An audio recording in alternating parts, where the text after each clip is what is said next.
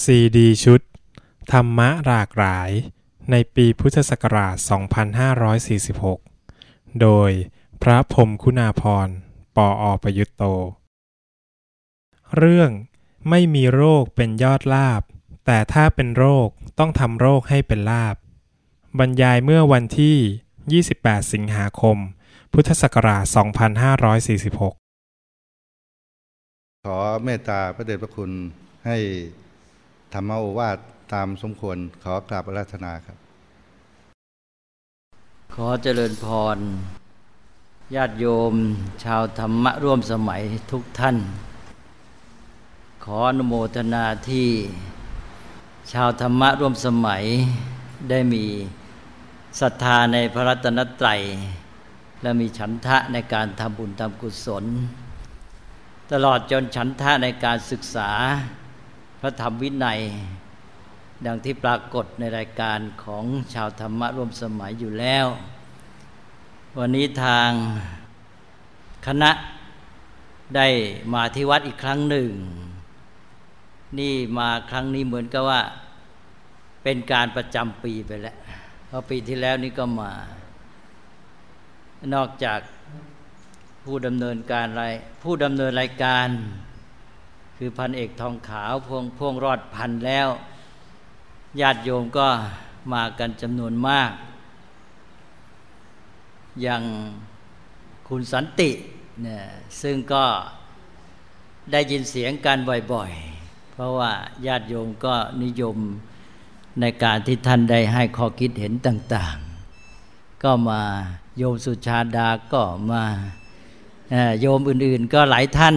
เนี่ยคงจะ มีพูดออกเสียงทางวิทยุเป็นครั้งคราว แล้วก็เมื่อเช้านี้นึกถึงชื่อผู้ดำเนินรายการ คือพันเอกทองขาว นึกชื่อไม่ออก นึกหยุดเป็นนาน ว่าเอ๊ะทำไมนึกไม่ออก ตอนนี้ความจำชักเสื่อม พอนึกถึงชื่อ พอนึกขึ้นได้นามสกุลก็มาด้วย ก็พันเอกทองขาวพ่วงรอดพัน นี่วันนี้อาจารย์กมลก็มา แล้วก็นึกถึงอาจารย์สนิท ตอนแรกก็นึกไม่ออก นึกชื่ออาจารย์สนิทนึกไม่ออก พอนึกชื่ออาจารย์สนิทได้สีสำแดงก็มาด้วย ที่เป็นอย่างนี้ก็คือว่ามันเป็นเรื่องของคนที่อายุชักมากขึ้น นึกเรื่องที่เป็นปัจจุบันไม่ค่อยออก ทีนี้นามสกุลน่ะติดอยู่กับชื่อนั้นเป็นเรื่องติดมาแต่เก่า เพราะฉะนั้นพอนึกชื่อได้นามสกุลก็ติดมาเอง ก็เป็นเรื่องค่อนข้างธรรมดา เหมือนอย่างหลวงลุงที่นั่งอยู่ข้างซ้ายตามานะท่านก็อายุ 89แล้วเรื่องเก่าๆจำได้ดีนัก แต่ว่าเรื่องใหม่นี่ประเดี๋ยวเดียวลืม อันนี้ก็เป็นเรื่องของสังขารอย่างหนึ่ง อันนี้ญาติโยมเนี่ยก็ชาวธรรมะร่วมสมัย แม้ว่าตัวญาติโยมเองอาจจะไม่ได้พบกันบ่อย แต่ว่ามีใจร่วมกัน ก็คือใจไปรวมกันอยู่ที่ธรรมะอยู่ที่รายการที่ฟังเพราะนั้นก็ชื่อว่าเป็นความสามัคคีอย่างหนึ่ง สามัคคีกันได้ใจอย่างนั้นแล้ว วันนี้ก็มาพบปะพร้อมเพรียงกัน ก็เป็นกายสามัคคีก็ได้ครบคือได้ทั้งจิตสามัคคีแล้วก็ กายสามัคคี แล้วก็มากายสามัคคี จิตสามัคคีในทางที่ดี คือมาร่วมกันทำบุญทำกุศล เพราะฉะนั้นก็ขออนุโมทนาเป็นอย่างมาก ก็ต้องขออภัยด้วยตามปกติ งานต่าง ๆ เนี่ยตมาไม่ค่อยได้ออกมา ออกมาเฉพาะวันสำคัญวันสำคัญบางครั้งก็ไม่ได้ลง ถ้าพอดีไม่ปกติ ร่างกายไม่อำนวย วันนี้ก็ต้องออกตัวไว้ก่อน เหนื่อย ที่พูดนี่ชีพจรมาไม่ทัน ถ้าชีพจรมาได้สักร้อยเก้าขึ้นไปร้อยสิบขึ้นไปก็จะไหว ตอนนี้มาไม่ทันคงต้องพูดสักพักหนึ่งแล้วพอดีว่าเมื่อวานนี้ไปตรวจอยู่โรงพยาบาลตั้งสี่ชั่วโมงครึ่ง กลับมาพระก็ถามว่าเหนื่อยเพลียไหมไม่เหนื่อยไม่เพลียหรอกเมื่อวาน มันจะมาเหนื่อยวันนี้ เป็นธรรมดาของอตมาว่าวันที่เดินทางหรือวันที่ไปทำกิจธุระนั้นวันนั้นไม่เพลีย แต่จะเพลียวันรุ่งคืนเมื่อคืนก็นอนตั้งเจ็ดชั่วโมง แล้วพอตื่นสักเดี๋ยวก็เพลียกันใหญ่เลยอันนี้พระที่อยู่ด้วยท่านก็ไม่ทันจำไม่ได้ คือนึกว่าเราไปมาแล้วจะเพลียนะวันนั้นมันไม่เพลียหรอก มันจะเพลียวันรุ่งขึ้น ก็เป็นอย่างนี้เป็นธรรมดา นี่อย่างที่กล่าวแล้วว่าตามปกติเนี่ยไม่ออกมางานนี้ เพราะร่างกายปรับตัวไม่ค่อยไหว เช่นว่าฉันอาหารเสร็จเนี่ยอย่างรายการวันนี้ก็มีทำบุญถวายพระตาหารด้วยพอฉันพระตาหารเสร็จแล้ว ตามปกติเนี่ยเลือดก็ไปเลี้ยงกับเพาะมาก คนมักจะง่วงนอน อันนั้นก็เป็นเรื่องค่อนข้างธรรมดา แต่ขอตมาเนี่ยไม่แค่แค่นั้น คือถ้าไม่ได้นอนในเวลาสักสิบนาที หลังจากฉันเนี่ยจะเป็นปัญหากับสมองเลย สมองจะไม่สบายเป็นปัญหาไปแทบทั้งวัน ก็ไม่คุ้มกันอันนั้นก็จำเป็นจะต้อง รีบนอนนะเพื่อจะให้สมองมันทำงานได้ หลังจากนั้นแล้วนอนสักครึ่งชั่วโมงก็ได้ แล้วหลังจากนั้นจะทำงานไปกี่ชั่วโมงก็ทำไปนะวันนี้ที่จริงนั้นไม่ได้กะว่าจะออกมาหรอก แต่ทีนี้พระครูประหลัดบอกว่า เป็นรายการมาเยี่ยมไข้นะก็มาเยี่ยมก็เลยบอกว่า ตามปกติก็ไปเยี่ยมกันที่กุฏิเลย แต่นี้ได้ยินว่ามาญาติโยมตั้งร้อยกว่า เขาไปที่กุฏิไม่ไหว ก็เลยต้องมาที่นี่ แล้วเมื่อกี้อาจารย์ทองขาวบอกว่านิมนต์กล่าวธรรมโมวาทก็เลยผิดคาดไป เพราะเข้าใจว่าจะมาเยี่ยมไข้เท่านั้น อันนี้ถ้าหากว่าเป็นการเยี่ยมไข้เนี่ย ความจริงตามปกติต้องเล่าอาการ เพราะมิฉะนั้นแล้วก็อ้าวไหนว่ามาเยี่ยมไข้แล้วกลับไปถามไม่รู้เป็นอะไรเนี่ยนี้ถ้าหากว่าเป็นรายการเยี่ยมไข้อาตมาก็ต้องถือโอกาสเล่า เพราะว่าโยมพบกันแล้ว ต้องรู้ถ้าไม่พบไม่เป็นไรถ้าไม่พบกันแล้วไป แต่พบไปแล้วนี่ต้องเล่าเพื่อหนึ่งจะได้รู้เข้าใจตามที่เป็นจริง จะพูดจะอะไรก็ จะได้บอกได้ถูก ทั้งตนเองก็เข้าใจบอกคนอื่นก็ได้ แล้วอีกประการหนึ่งก็คือจะได้ปฏิบัติต่อกันได้ถูกต้อง แล้วก็ประโยชน์พิเศษเหนือจากนั้นก็คือ โยมก็อาจจะได้พิจารณาไปตามพระไตรลักษณ์นะให้เห็นว่าสังขารที่มันไม่เที่ยงมันเปลี่ยนแปลงไป มันเป็นไปตามเหตุปัจจัย มันไม่เป็นไปตามใจปรารถนาของเรานะจะเอาตามใจชอบของตนไม่ได้เนี่ยเป็นอนิจจังทุกขังอนัตตาเนี่ยอันนี้โยมก็จะได้พิจารณาด้วย ก็ขอโอกาสเล่าอาการหน่อย โยมคงจะไม่รังเกียจนะ คือที่เป็นอยู่เนี่ยขณะนี้เอาปัจจุบันเนี่ยมีเจ็บปวดสี่บริเวณนะ หนึ่งก็คือบริเวณศีรษะที่เกี่ยวกับเรื่องตานะไม่ใช่ว่าเป็นเรื่องของตัวปวดหัวอะไรเองอะ่ะมันเจ็บปวดเนื่องจากลูกตา แล้วก็หมอก็เพิ่งพบว่าเป็นต้อหินนะทั้งสองตาโยมได้ยินระบางท่านสายหน้าเลย ต้อกระจกนะก็เป็นสองตานะต้อหินก็สองตา อันนี้ต้อหินนี่เป็นเรื่องใหญ่ ที่ว่าเมื่อวานนี้ไปอยู่โรงพยาบาลไปตรวจกันนะอันนี้ต้อหินก็เป็นเรื่องที่ต้องรักษากันตลอดชีวิต ไปโรงพยาบาลเมื่อครั้งก่อนไปศิริราชท่านที่ทำงานที่นั่นบอกว่า เมื่อตอนที่ท่านมาเข้าเริ่มทำงานเนี่ยสมัยนั้นยังไม่มีทางรักษา ใครเป็นต้อหินทำได้อย่างเดียวคือ ควักลูกตาทิ้งว่างั้นนะแต่ตอนนี้ การแพทย์เจริญขึ้นมาก ก็เลยมียาที่จะหยอดลดความดัน แต่ต้องคอยตรวจกันอยู่เสมอว่าหยอดไปได้ผลไหม เพราะว่าบางทีมันดื้อยา ดื้อยาก็ต้องเปลี่ยนททีนี้ถ้าหากว่ามันไม่รับยาแล้วจะต้องผ่าตัดเลเซอร์ แล้วมันก็ไม่ยั่งยืน แล้วมันก็ตันได้อีก แล้วตาเรามันเป็นอวัยวะที่เล็ก หมอก็อธิบายว่าจะผ่าได้สักสามครั้งก็ไม่ไหวแล้วนะฉะนั้นถ้าไม่มีความจำเป็นเขาจะหลีกเลี่ยงไม่ยอมผ่า ก็ใช้ยาหยอดไป แต่ต้องหยอดกันตลอดชีวิตนี่ยอันนั้นนี่ก็เป็นเรื่องที่หนึ่งเรื่องต้อหิน พอรู้เป็นต้อหินแล้วก็เลยโยงไปหาเรื่องเก่า ซึ่งอาจจะเป็นเหตุของการเป็นต้อหินนี่ก็ได้ ก็คือพอไปตรวจที่โรงพยาบาลเนี่ย คุณหมอท่านหนึ่งที่เกษียณไปแล้ว ท่านก็มาดูที่ตรวจ ท่านก็มาพูด บอกว่าท่านตรวจอาตมาเมื่อ 20 ปีมาแล้วนะตาอาตมาในเอียงมาก แล้วท่านใช้ตามาได้อย่างไรเพราะงั้นนะคือตาเขาอาตมาเนี่ยเป็นตาที่ไม่เหมาะกับการใช้งานหนังสือเลย แล้วมาอ่านหนังสืออย่างไรวันละสิบสองถึงสิบห้าชั่วโมงนะมาตั้งยี่สิบสามสิบปี ตาเอียงขนาดนี้แม้แต่ทำแว่นก็ทำให้ไม่ได้ ต้องทำได้แค่ขีดจำกัด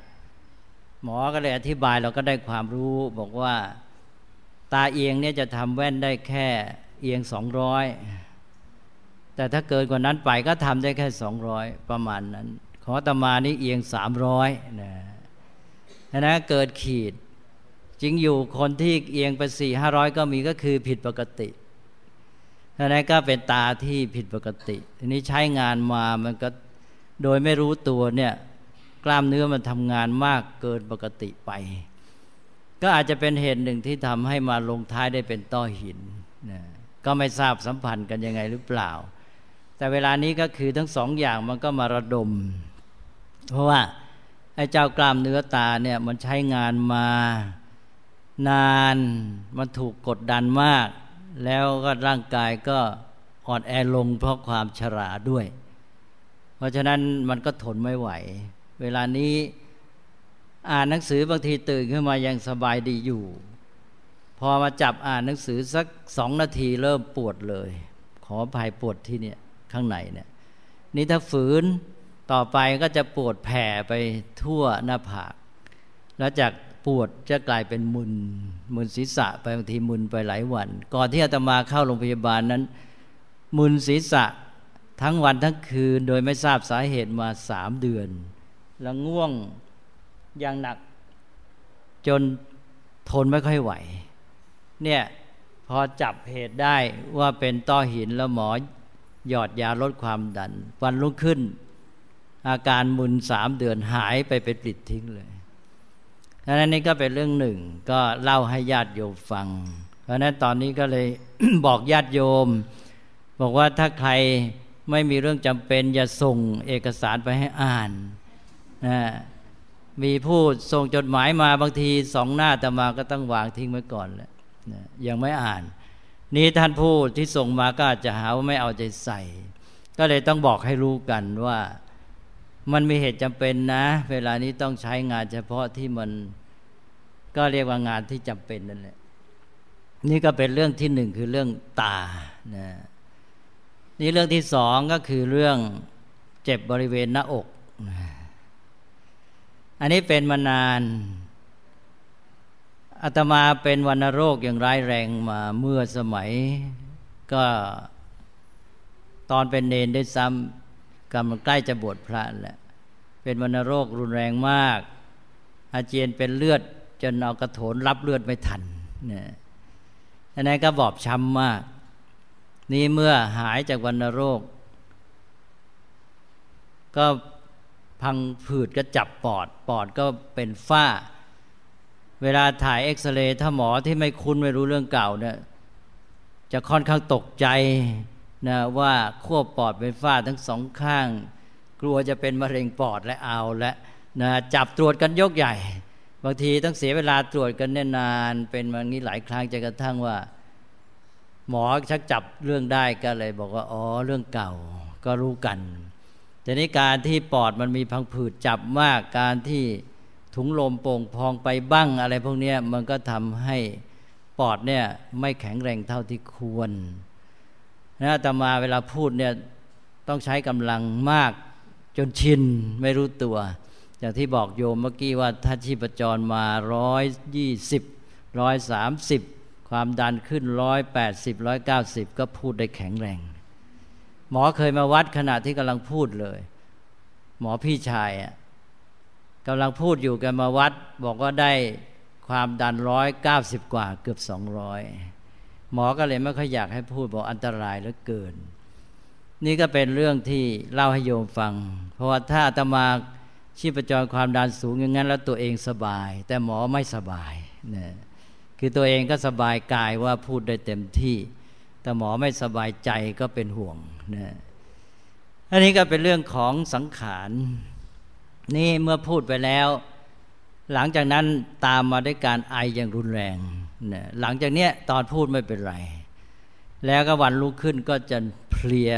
มาก ๆ เพราะนั้นก็ไม่ให้พูดบ่อยๆเนี่ย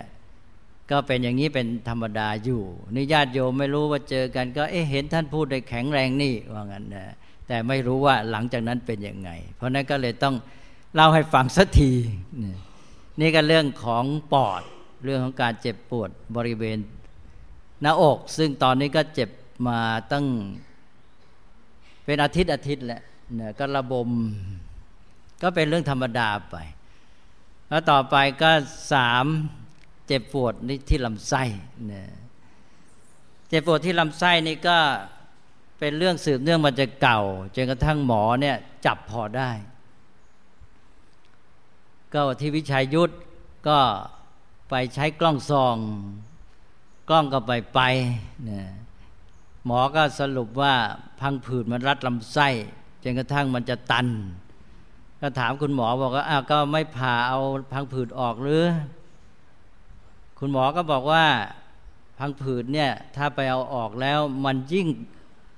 งอกไวใหญ่เลย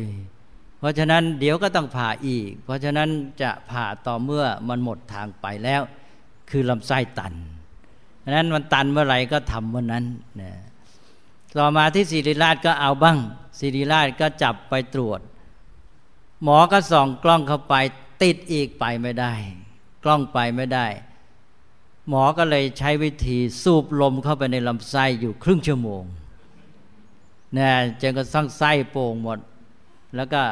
กล้องก็พอไปได้พอตื่นขึ้นมาแล้วนี่อึดอัดแทบแย่ เพราะว่าลมเต็มลำไส้เต็มท้องหมดพอสูบอยู่ตั้งครึ่งชั่วโมง ก็หมอก็สรุปได้ว่าก็อย่างนั้นแหละก็คือรังพังผืดมันรัดลำไส้จนกระทั่งว่าลำไส้นี้ก็เคลื่อนไหวไม่สะดวก เวลาตรวจอย่างอุลตราซาวเนี่ยหมอเขาบอกว่าบริเวณนั้นตามปกติลำไส้มันเคลื่อนเดี๋ยวมันก็หยุดมันจะหยุดหยุดทำงานเป็นพักๆแต่ขอตมาที่เป็นตรงนั้นเนี่ยมันจะเคลื่อนไหวตลอดเวลาไม่มีหยุดก็คือมันดิ้นที่จะให้หลุดจากอาการที่มันถูกรัดอยู่ ฉะนั้นมันก็จะทำให้การเจ็บปวดเป็นระยะระยะก่อนที่เข้าโรงพยาบาลนั้นก็เพราะมันเจ็บปวดติดกันตั้งเจ็ดแปดวันแล้วมาหยุดอาตมาก็ว่ามันเป็นเรื่องเก่า หมอก็ไม่ยอมบอกว่าไอ้เรื่องท้องไว้ใจไม่ได้หรอกมาอาจจะคืบหน้าเป็นอื่นไปก็ได้ ก็เลยให้ไปตรวจ ก็ไปตรวจก็ไปอันว่าก็เอาเรื่องพังผืดรัดลำไส้ก็รัดไปก็รอจนกว่าจะตัน แต่ว่ามันพบอีกอันหนึ่งก็คือ นิ้วในถุงน้ำดีนะก็เลยได้อีกเรื่องหนึ่ง ก็เลยหมอก็ไม่แน่ใจว่า ไอ้ที่เจ็บปวดนี่เจ็บปวดจากพังผืดรัดลำไส้ หรือเจ็บปวดจากเรื่องนิ้วในถุงน้ำดี แต่เรื่องเหล่านี้ก็ง่ายหมดนิ้วในถุงน้ำดีก็ เดี๋ยวนี้ง่ายมาก เอาออกเดี๋ยวก็เสร็จก็ไม่รีบร้อนนะหมอบางท่านก็บอกให้รีบเธอเพราะว่าการที่ปล่อยไว้เนี่ยเหมือนกับ เก็บลูกระเบิดเวลาไว้ว่างั้นเนี่ยก็เลยอะอาตมาก็เรามีลูกระเบิดเวลาหลายลูก ก็เลยลูกนี้เก็บไว้ก่อนนะอันนี้ต่อไปก็ที่สี่ที่สี่นี่เป็นเรื่องประกอบปลีกย่อย เล็กน้อยก็คือปวดฟันนะปวดฟันนี่ก็คือพอฉันน้ำเปล่าๆไม่ต้องน้ำเย็นนะไม่ต้องมีน้ำแข็งเลยน้ำเปล่าๆพอเข้าปากมันก็ปวดฟันแหละเนะ นี้ปวดฟันนี่มันก็มีเรื่องมาคือทำรากฟันกรามล่างแล้ว แล้วก็ทำรากฟันบนอักเสบ แล้วก็ไปทำฟันอุดมาเลยมันก็ยังเป็นปัญหาอยู่ที่เรื่องรากฟันก็เรื่องใหญ่เหมือนกันนะแต่ว่าอันนี้ก็ถือเป็นเรื่องประกอบไป ก็เลยเล่าให้ญาติโยมฟังจะได้รู้กันว่าเป็นอะไรบ้างนะอันนี้ญาติโยมก็อาจจะนึกว่า เอออาตมานี่เป็นโรคอะไรเยอะแยะ ความจริงที่เป็นอยู่เนี่ยไม่ใช่เรื่องมากมาย เคยเป็นมามากกว่านี้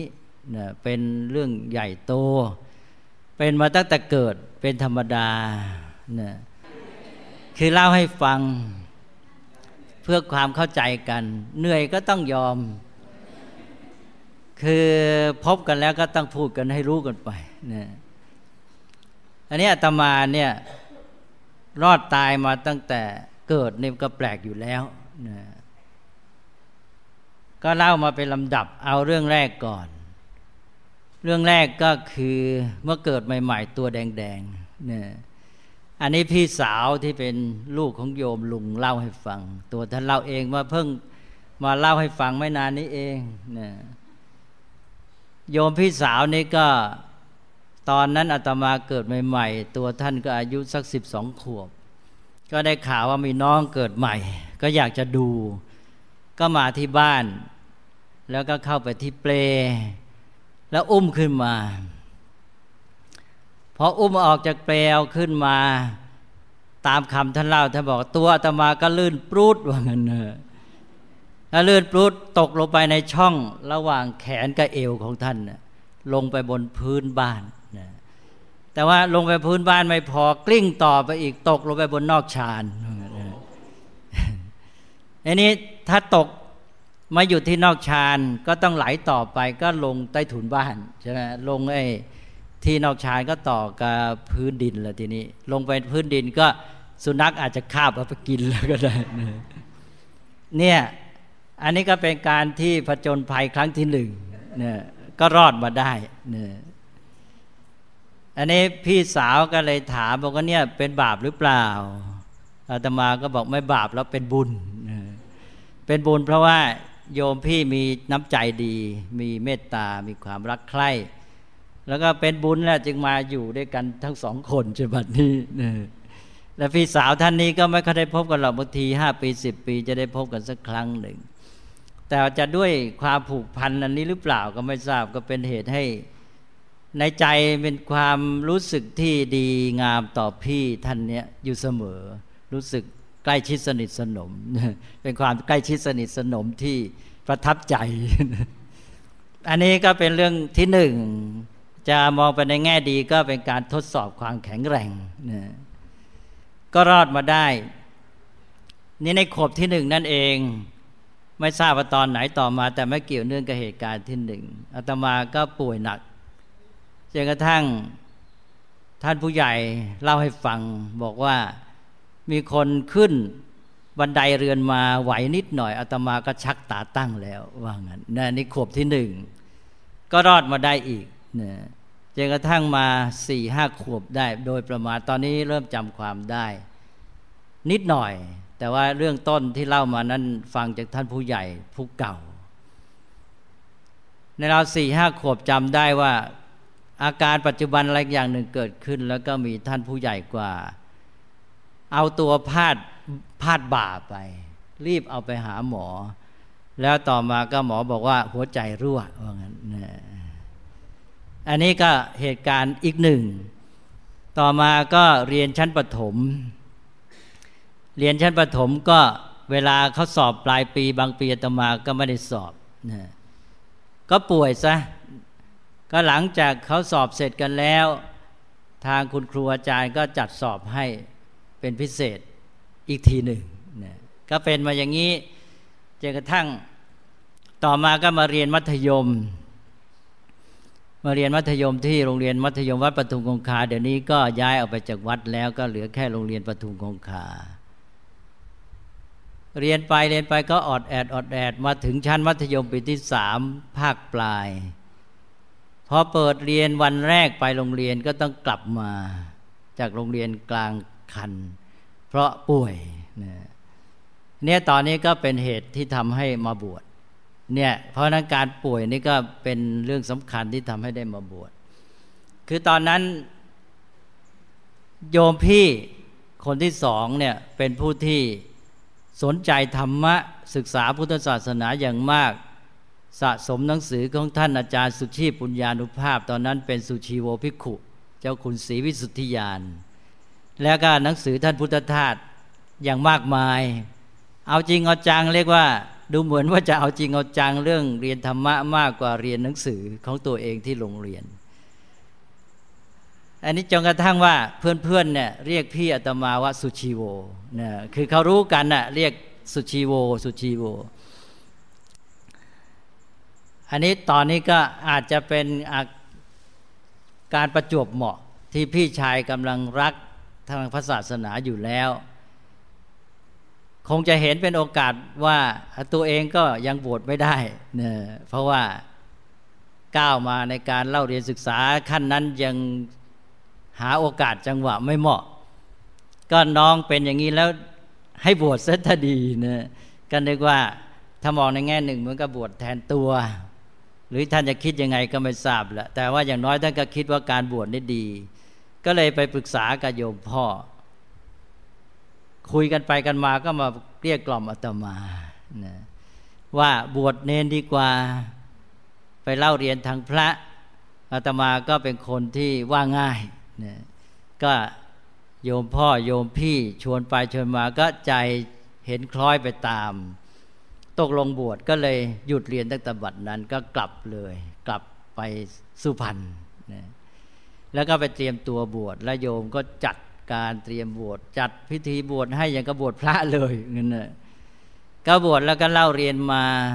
ก็มีอาการป่วยแล้วก็ไปตามเรื่องเหมือนก็ดีขึ้นบ้าง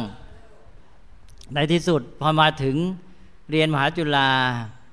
เรียนไปแค่ปีสองนะนะ ก็เป็นวัณโรคที่เล่าให้ฟังเมื่อกี้รุนแรงมาก ก็เป็นอนุไปเรียนไม่ได้ ก็ขาดเรียนไปกี่เดือนไม่ทราบอย่างน้อยก็สองเดือน แล้วเสร็จแล้วทางมหาจุฬาก็มีมติบอกว่าให้สอบนะแล้วตกลงก็ไปสอบมหาจุฬาก็แปลว่าก็มาจนกระทั่งบัดนี้ จะตอบมาก็เจ็บปวดอะไรต่ออะไรมีเรื่อย ๆ อันนี้ปลีกย่อยแล้วไม่ต้องเล่าเข้าโรงพยาบาลกันแทบทุกปีนะ อันนี้ก็เป็นเรื่องธรรมดาจนกระทั่งมาผ่าใหญ่อีกครั้งหนึ่งก็คือผ่าเส้นเลือดใหญ่ที่ไปเลี้ยงสมองพอหมอค้นกันมานานเนแล้วคืออาตมาเนี่ยถ้าหันไปพูดกับใครสักเดี๋ยวเนี่ยจะหน้ามืดได้จึงนั้นตัวเองเนี่ยรู้ตัวเวลาหันไปพูดใครจะหน้ามืดเราต้องรีบหันกลับนะหันเอียงไปอย่างเงี้ยหมอก็ ทำพวก MRI MRA แล้วเขาก็จับได้ว่าเส้นเลือดใหญ่ที่ไปเลี้ยงสมองเนี่ยเขาเรียกคาโรติดอาร์เตอรี่เนี่ยหนึ่งมันเล็กกับปกติ ถือว่าเล็กมาแต่กำเนิดสองก็คือนอกจากเล็กแล้วมันงอเมื่องอแล้วเวลาหันเนี่ยมันจะพับ พับเลือดมันขึ้นไม่ได้ก็หน้ามืดนะในที่สุดก็หมอก็ผ่าตัดเพื่อจะขยายเส้นเลือดใหญ่นี้ แล้วก็ทำให้ตรง ก็ไปตัดเอาเส้นเลือดจากขาเนี่ยเอามาแซมที่เส้นเลือดที่คอนะแล้วก็หลังจากนั้นมาอีกปีก็เริ่มมีอาการชีพจร ความดันแปรปรวน อยู่ๆนอนอยู่เนี่ยชีพจรอาจจะมาเต้นตุบๆขึ้นไปเก้าสิบร้อยหนึ่งแหละนะวันหนึ่งมีนอนอยู่ชีพจรขึ้นไปร้อยสามสิบนอนเฉยๆ ก็คุณหมอก็หาเหตุกันก็วันเนี่ยที่ไปตัดไอ้เส้นเลือดใหญ่เนี่ยที่เส้นเลือดใหญ่ที่ไปเลี้ยงสมองเนี่ยมันมีศูนย์ประสาทอยู่อันหนึ่ง ซึ่งเป็นตัวควบคุมความดันและชีพจร มันจะเป็นการเป็นตัวส่งสัญญาณให้สมองรู้ว่าเวลาเนี้ยสมองร่างกายต้องการเลือดปริมาณเท่าไรแล้วก็หัวใจก็จะเต้นปรับความดันชีพจรให้พอ ทีนี้หมอบอกว่ามันมองไม่เห็นหรอกเวลาผ่าเนี่ย ก็แล้วแต่โชค ทีนี้มีดไปกรีดเอาไอ้ศูนย์นี้เข้าไป ศูนย์นี้ก็เสีย ศูนย์นี้ก็เสียมันก็บังคับควบคุมไม่ได้นะและการเหลืออยู่ข้างขวาข้างขวาเขาบอกว่า หมอที่ชำนาญ คุณหมอนิพนธ์ที่พวงวรินที่ทำศิริราชบอกว่าข้างขวาเนี่ย ศูนย์นี้มันทำงานแค่ยี่สิบสามสิบเปอร์เซ็นเพราะว่าศูนย์ใหญ่มันอยู่ข้างซ้ายมันไปข้างเดียวกับหัวใจอันนี้ศูนย์ใหญ่นี่ก็ถูกทำลายไปแล้ว ก็ร่างกายก็ต้องปรับตัวเอานะอันนี้ก็เป็นเรื่องราวต่าง ๆ ที่เล่าให้ญาติโยมฟังก็นี้จะได้เข้าใจแจ่มแจ้งนะก็เป็นอะไรนะก็รอดมาได้นี่ก็ใช้ได้แล้วนะก็เป็นเรื่องที่ว่า ก็ชีวิตนี้ก็เป็นเรื่องอนิจจังทุกขังอนัตตาอย่างที่บอกโยมร่างกายหลังขาแต่ละคนไม่เหมือนกัน มีเหตุปัจจัยต่าง ๆ กัน เช่นเหตุเหตุปัจจัยทั้งหลายเหตุปัจจัยหนึ่งที่สำคัญก็คือกรรมใช่ไหมแล้วก็เหตุปัจจัยอื่นอีกพีชนิยามพีชนิยามก็คือเรื่องของพันธุกกรรมนะแล้วก็ยังมีเหตุปัจจัยอื่นอีก อุตุนิยามนะ สภาพแวดล้อมอะไรต่าง ๆ เนี่ยอย่างที่เคยยกตัวอย่าง บอกว่าพระพุทธเจ้าก็ตรัสไปแล้ว บอกว่าอย่างแม้แต่โรคภัยไข้เจ็บเนี่ยมันก็เป็นด้วยปัจจัยต่าง ๆ อย่าไปบอกอย่างใดอย่างหนึ่งตายตัวว่าอาจจะประกอบกันพระองค์ก็ตรัสไว้ที่บอกว่าเป็นเรื่องของการบริหารร่างกายไม่สม่ำเสมอก็มี เป็นเรื่องของอุตุ แปรปรวนก็มี เรื่องของระบบอวัยวะภายในก็มี แล้วก็เรื่องกรรมก็มี โครงสร้างร่างกายแต่ละคนก็เหมือนเหมือนกัน วันนี้ก็ดีที่หลวงลุงท่านมานั่งด้วย โยมจะได้เห็นตัวอย่าง ตัวอย่างอย่างอาตมาเนี่ยถือว่าร่างกายโครงสร้างไม่ดี มีปัญหาอะไรต่าง ๆ เยอะแล้วปัจจัยประกอบอื่นก็เข้ามาอีก นี่อย่างหลวงลุงเนี่ยอายุ 89 แล้วเนี่ยต้องถือว่าแข็งแรงกว่าอาตมา ท่านยังเดินนำขึ้นเขาได้อยู่นะเวลาไปภูเขาเนี่ยเก่งมาก คนอายุน้อยๆยอมแพ้เลยเนี่ยขนาดอายุ 89 แล้วท่านเดินขึ้นเขาเนี่ยความดันชีพจรท่านตั้งแต่ขึ้นจนกระทั่งถึงยอดนี่แทบจะไม่เปลี่ยนนะใช่ว่าชีพจร 80 กว่า ถึงยอดเขาก็อยู่แค่ 89 หรืออย่างมาก 90 91 เท่านั้น ขอตมานี่ ก่อนขึ้นเขาเอา เช่นว่าวัดไว้ 81 ขึ้นไป 5 นาที 120แหละชีพจร ขึ้นไปอีก 5 นาที 147นะชีพจร 147แหละขึ้นไปแค่กลางเขาเท่านั้นนะอย่างนี้เป็นต้นความดันก็ขึ้นไป 180 อะไรเงี้ยของลุงลุงท่านก็อยู่แค่นั้น และก็ที่จะแปลกนี้อาตมาว่าเป็นการเรียนรู้ด้วย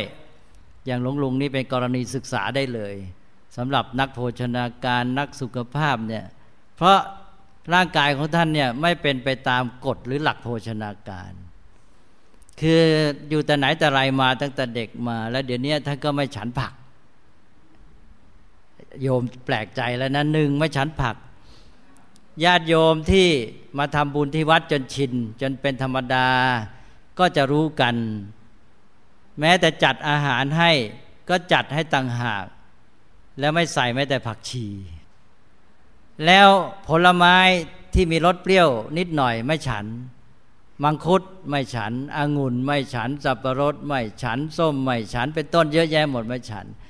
ที่ฉันเป็นปกติชอบก็คือทุเรียนเนี่ยตกลงก็ อาหารคาว ก็ฉันขาหมู อาหารหวานก็ฉันทุเรียนเนี่ยแล้วอ้วนก็ไม่อ้วน ผอมก็ไม่ผอม ก็อยู่อย่างเงี้ยทรงสม่ำเสมอ แล้วก็แข็งแรง อายุ 80 กว่าที่วัดเนี่ยมีสะพานข้ามคลอง ตอนนั้นยังไม่ได้ทำราวสะพาน ก็มีแต่ขอบสะพาน วันหนึ่งท่านก็เดินหลับตา เดินหลับตาไปจะทดลองดูปรากฏว่าเดินเอียงเฉียงไป เท้าไปสะดุดเอาขอบสะพานเข้าก็เลยหัวขมำลงไป ขมำลงไปในคลอง ลงไปในคลองไม่ลงเปล่านะ เอาไหลเอาหายปลาเนี่ยไปฟาดเข้ากับขอบคันซีเมนเข้า หักหล่นลงไปในคลองศีรษะลงด้วยนะ เพราะความที่ท่านแข็งแรงเนี่ยท่านตวัดศีรษะขึ้นมาเนี่ยแล้วพอดีว่ามันไม่ลึกนักก็เมตรกว่าๆก็ขึ้นมายืนอยู่ได้ คนที่เขาอยู่ นั่งอยู่ในรถยนต์นั่นเขามองเห็นจอดรถรอพักอยู่มองเห็นก็มาช่วยเอาลุงลุงขึ้นมา ส่งโรงพยาบาลก็ต้องไปเข้าเฟือกหายปลาละ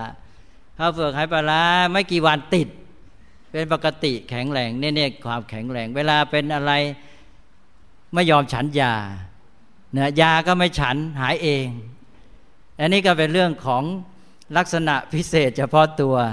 อาตมาอย่างว่า เอ๊เนี่ยหมอ โดยเฉพาะนักโภชนาการเนี่ยน่าจะเอาเป็นกรณีศึกษา ว่าร่างกายของคนเนี่ยมีความเป็นไปต่างๆกันนะนี่ก็คือปัจจัยอย่างหนึ่งในปัจจัยทั้งหลายที่แต่ละคนไม่เหมือนกัน เพราะนั้นจะไปใช้หลักการเดียวกันเนี่ยต้องพิจารณาปัจจัยประกอบต่าง ๆ หลายอย่างด้วย อย่างหลวงลุงนี่ก็หมายความปัจจัยทางด้าน โครงสร้างร่างกายท่านอาจจะเป็นพีชนิยามเนี่ยเป็นตัวที่ช่วยมาก นั้นโยมจะไปเอาอะไรเป็นแน่นอนไม่ได้ ก็อย่างที่ว่าและสิ่งทั้งหลายไม่เที่ยงแท้แน่นอน แต่ว่าเป็นไปตามเหตุปัจจัย ทีนี้ปัจจัยเนี่ยมันมีมากมาย เราจะไปยุติ เอาแค่นั้นแค่นี้อันนั้นก็เนี่ยโยมจะได้นำมาโน้มน้อมมาพิจารณาสิ่งทั้งหลายเหตุการณ์ต่าง ๆ ที่เกิดขึ้นเป็นไปเนี่ยว่าเราต้องใช้ปัญญาพิจารณาให้รอบคอบให้ทั่วท่วน ที่ท่านเรียกว่าปัญญาก็แปลว่าทั่วชัด คือรู้ให้ทั่วด้วยและชัดด้วย ชัดก็ใช่ว่า เห็นปัจจัยหนึ่ง เรารู้ชัดแล้วว่ามะม่วงนี่เกิดจากไอ้เม็ดมันเนี่ยก็รู้ชัดแหละแต่ว่าต้องให้ทั่วด้วย ก็คือมันมีปัจจัยหลายอย่าง เคยพูดบ่อยๆแล้ว บอกโยมมีแต่เหตุตัวเม็ดมะม่วงอย่างเดียว ต้นมะม่วงมาขึ้นได้ไหมเนี่ยก็โยมก็บอกไม่ได้ทำไมมันขาดปัจจัยปัจจัยอะไร ปัจจัยดิน ปัจจัยปุ๋ย ปัจจัยน้ำปัจจัยอุตุอุณหภูมิเอออุตุเท่านั้นละอุณหภูมิ แล้วก็ปัจจัยอากาศแก๊สอะไรต่าง ๆ เหล่านี้ต้องพรั่งพร้อม เมื่อปัจจัยพรั่งพร้อมบริบูรณ์แล้วต้นไม้นั้นก็งอกขึ้นมา เป็นมะม่วง เหมือนกับเราทำกรรมเนี่ยอันนี้ก็ต้องย้ำกันบ่อยๆคนมักจะมองแค่ตัวเหตุ แล้วไม่มองปัจจัย ก็มองว่า เออ ทำไมเราทำอันนี้แล้วไม่ได้ผลอย่างนั้นงั้นโยมทำแต่เหตุแล้วปัจจัยทำหรือเปล่า ปัจจัยตัวประกอบเนี่ยเราต้องพิจารณาด้วย ถ้าเราต้องการผลแบบนี้ คือผลนั้นมันมีแน่ แต่ว่าผลที่ตรงเหตุนั้นมันแค่นี้ แต่ผลที่ประกอบด้วยปัจจัยเนี่ยมันมีอื่นใช่ว่าทำความดีอันนี้แล้วต้องการผลในเชิงธรรมชาติ ก็คือทำความดีได้ผลดี ได้ความดีนะได้จิตใจที่เบาสบายไม่ขุนข้องหมองมัว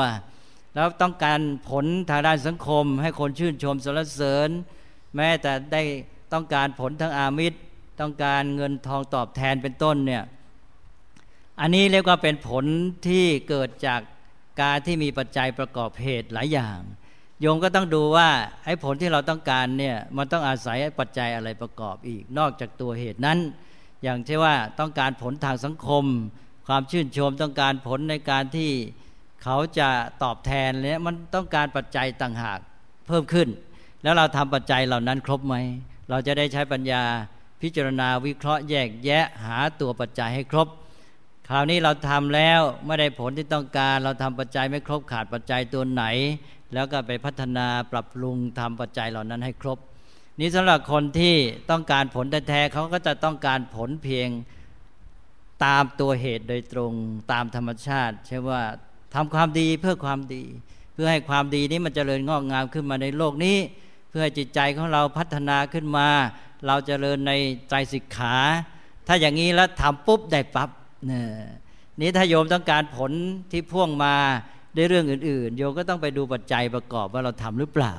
เราจะมาพูดปุ๊บปั๊บเอาว่าเอ้ยท่านทำเหตุดีนี่แล้วไม่เห็นได้ผลดีอย่างนี้ไม่เห็นมีคนสรรเสริญ ไม่เห็นมีคนตอบแทนเจ้านายไม่เห็นรัก ไม่เห็นเลื่อนขั้นอ้าวก็อันนั้นมันปัจจัยประกอบมันไม่เท่านั้นแล้วนะฮะถ้าต้องดูปัจจัย เพราะนั้นคนที่เป็นชาวพุทธเนี่ยถ้าปฏิบัติตามหลักธรรมแล้วเนี่ยจะฉลาดพัฒนาอยู่เสมอ เพราะแม้แต่ทำกรรมอันหนึ่งก็จะรู้จักใช้ปัญญาวิเคราะห์ แยกแยะว่าเหตุมันเป็นอย่างไรปัจจัยเป็นอย่างไรปัจจัยมีตัวไหนบ้าง จะเป็นคนที่มีปัญญาละเอียดอ่อนขึ้น รู้จักคิดวิเคราะห์ แล้วรู้จักพัฒนาปัจจัยตัวไหนขาดไป แล้วก็ทำปัจจัยตัวนั้นให้งอกงามขึ้นมานะว่าเรามีความต้องการอย่างนี้ผลอย่างนี้ต้องการเหตุปัจจัยแค่ไหน แล้วก็พัฒนาตัวเองในแง่ความต้องการด้วยว่า เออเราจะไม่ไปมัวต้องการผลในทางที่เขาตอบแทนเป็นอามิตรเลย เราผลเอาผลที่ดีที่เป็นไปเพื่อพัฒนาชีวิตพัฒนาสังคมดีกว่า ถ้าแต่ละคนมัวมุ่งเอาผลในทางอามิตรตอบแทนแล้วสังคมมันก็จะยิ่งเสื่อมลงไปได้ ถ้าหากว่าเรายอมไม่เอาผลทางสังคมนะเราเอาผลแต่ความดีตามกฎธรรมชาติเนี่ยเราจะแก้ไขปัญหาสังคม ช่วยสังคมดีงามขึ้นไปด้วย อันนี้โยมก็จะได้ นั้นก็ให้พิจารณาเนี่ยจากเรื่องทางวัตถุก็ตามเป็นรูปธรรมเนี่ยแล้วก็นามธรรม เราก็จะต้องมีการใช้ปัญญาพิจารณา ใช้โยนิโสมนสิการ วันนี้ตมาก็เลยดึงเรื่องนี้เข้ามา หาธรรมะ แต่ก็รวมความก็คือเรื่องเจ็บเรื่องป่วยเรื่องโรคภัยไข้เจ็บเนี่ยมันเกิดขึ้นมาอย่างน้อยในทางธรรมะ เราก็เห็นอนิจจังทุกขังนัตตา และในแง่หนึ่งก็คือ เราสามารถปฏิบัติต่อมันได้ต่าง ๆกัน แม้แต่โรคภัยไข้เจ็บที่เกิดขึ้นเนี่ย มันมีผลแต่ก็แต่แต่ละคนไม่เหมือนกัน เช่นว่ามันมีผลก็คือเกิดปัญหาต่อร่างกาย แล้วปัญหาต่อร่างกายนี้จะมีผลต่อตัวคนนั้นแค่ไหน มันก็สุดแต่ความต้องการด้วยเช่นคนนี้ต้องการเอาร่างกายไปใช้อะไร ถ้าเขาต้องการเอาร่างกายไปใช้ประโยชน์บางอย่าง ไปสนุกสนานเป็นต้น ไอ้โรคนี้มันอาจจะขัดเป็นปัญหาแก่เขาทำให้เขาเกิดทุกข์แต่ทีนี้ ถ้าเกิดเขาต้องการเอาร่างกายไปใช้อีกอย่างหนึ่ง บางทีโรคมันกลับเป็นโชคใช่ไหมเพราะฉะนั้นไอ้ตัวโรคกับตัวโชคมันก็ใกล้กันก็คือเปลี่ยนรอเป็นชอใช่ไหมนั้นโรคมันก็เป็นโชคไปเลย เหมือนกับบอกแล้วว่าปัญหากับปัญญานี่มันใกล้กันนะ โยมเปลี่ยนซะนะปัญหาเปลี่ยนเป็นปัญญา เปลี่ยนตัวหอเป็นตัวยอปั๊บมันเปลี่ยนเป็นปัญญา ก็โยมเจอปัญหาเราก็คิดแก้ไขใช้ปัญญาพัฒนาเกิดโยนิโสมนสิการ โยมก็ได้ปัญญาใช่ไหมเพราะนั้นเราจะไปท้อใจเจอปัญหาแล้วอย่าท้อบอกใครชนะปัญหาได้คิดเอาจริงเอาจังสู้ในที่สุดปัญหากลายเป็นปัญญา คราวนี้เราเราได้แล้วไม่เสียแล้วเนี่ยก็ฉะนั้นก็เหมือนการโรคก็เป็นโชคได้ ก็อยู่ที่เราเปลี่ยนนั่นก็ไม่ต้องไปหมัวท้อใจอยู่เนี่ยเพราะฉะนั้นก็เลย ตรงตามหลักพระพุทธเจ้าตรัสว่าอาโรคขยะปรมาลาภา ความไม่มีโรคเป็นลาบอันประเสริฐ หรือเป็นลาบอย่างยิ่ง อันนี้เป็นหลักความจริง หลักความจริงก็คือเราจะต้องพยายามอย่าให้เป็นโรค รักษาสุขภาพไว้ แต่ถ้าคนไหนเกิดเป็นโรคแล้วล่ะเนี่ยเกิดเป็นโรคก็ต้องทำโรคให้เป็นลาบใช่ไหมเออนี่มันเป็นอย่างนี้ คือตอนหลักความจริงนั้นเป็นอย่างนั้น ความไม่มีโรคเป็นลาบอย่างยิ่ง แต่พอเป็นโรค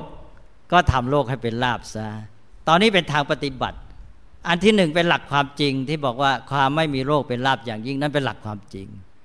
แต่ตอนที่ว่าทำโลกให้เป็นลาบอันนี้เป็นข้อปฏิบัติก็เหมือนกันแหละมีญาติโยมทางกระทรวงเขาขอให้พูดเรื่องโรคเอดเราก็บอกว่าไอ้โรคเอดเนี่ยคนทั่วไปก็ต้องมองเป็นเคราะห์ร้ายใช่ไหมแต่ว่า คนที่เป็นโรคแล้วอย่ามัวไปมองเป็นเคราะห์คนที่เป็นโรคเอดแล้วก็ต้องมองว่าเป็นโชคนะก็ทำให้มันเป็นโชคทำให้เป็นลาบได้ มีวิธีเยอะนั่นก็เลยบอกเขาไปว่าวิธีทำโรคเอดให้เป็นลาบ แล้วมันก็จะได้ผลทางที่จะเอาประโยชน์จากโรคเอดนะมีเยอะเลยนะพระพุทธเจ้าตรัสไว้แล้วประวัติภาษาวกมีอยู่ ในพุทธศาสนาเนี่ยเราไม่มีทางสิ้นหวังย้ำกันอยู่เรื่อย เพราะว่าแม้แต่จะตายนะก็ยังสามารถบรรลุธรรมนะคือหนึ่งคนที่เป็นๆอยู่สบายๆพระพุทธเจ้าก็สอนให้เอาโยนิสมรสิการ เอาความตายมาใช้เป็นประโยชน์ใช่ไหม